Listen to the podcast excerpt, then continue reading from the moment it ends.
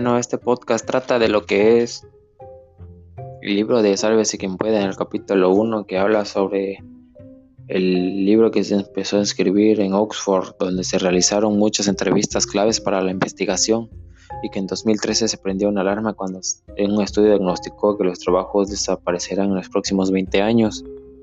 Un estudio de Frey y Osborne coincidió con noticias que afirmaban que la robótica eliminaría decenas de millones de empleos. Frey inició investigando 702 trabajos que probablemente desaparecerían primero.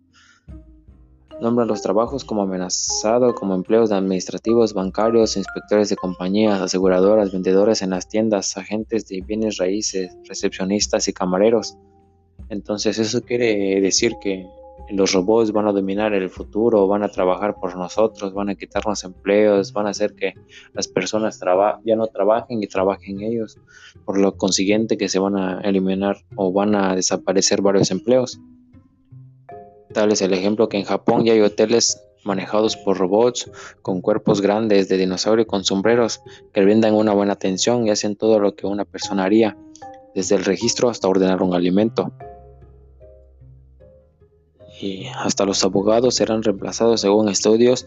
Se dice que un abogado tiene cambios de humor respecto a si acabó de comer o no y dicta fallos a favor, algo, algo que un robot no haría. Los camareros también tendrán su fin. Se pensaba que una persona prefiere la atención de una persona a la hora de ordenar su alimento, pero actualmente las personas prefieren ordenar desde una tableta y por lo tanto los camareros están desapareciendo. Los agentes de bienes raíces también desaparecerían ya que páginas de internet son capaces de colaborarte con la compra de tu casa y entre muchas opciones buscan la adecuada para ti, como los algoritmos de Red Rex, una plataforma que deduce que estás, buscando una casa ya que existe una compra de artículos para bebé. Esto quiere decir que estás buscando una vivienda. Entonces, esto quiere decir que el futuro puede ser un poco dominado por las personas, por los robots porque puede ser que las personas pierdan su empleo, puede ser que te ayuden a buscar una vivienda por solo estar realizando compras y que pueden relacionarlo con puedes relacionarlo perdón con en que tú quieres comprar una casa o quieres mudarte o cosas así. Entonces también dice que los guardias puedes, pueden perder su trabajo, ya que una persona puede dormir mientras mira las pantallas o se distraen con su celular, cuando una máquina inteligente no lo puede hacer. Pues si se le dice a una máquina que realice la labor de dar seguridad, es lo que va a hacer. Ya se encuentran máquinas que nos expenden productos como gaseosas y ahora también hay una computadora que sabe que se está agotando el producto y pasa el reporte para pasar más surtido.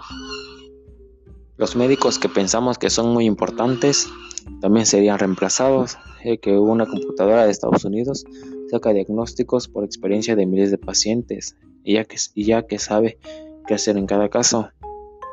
Hasta hay aplicaciones en los teléfonos inteligentes que sin necesidad de salir de tu casa te dicen que es lo mejor para hacer.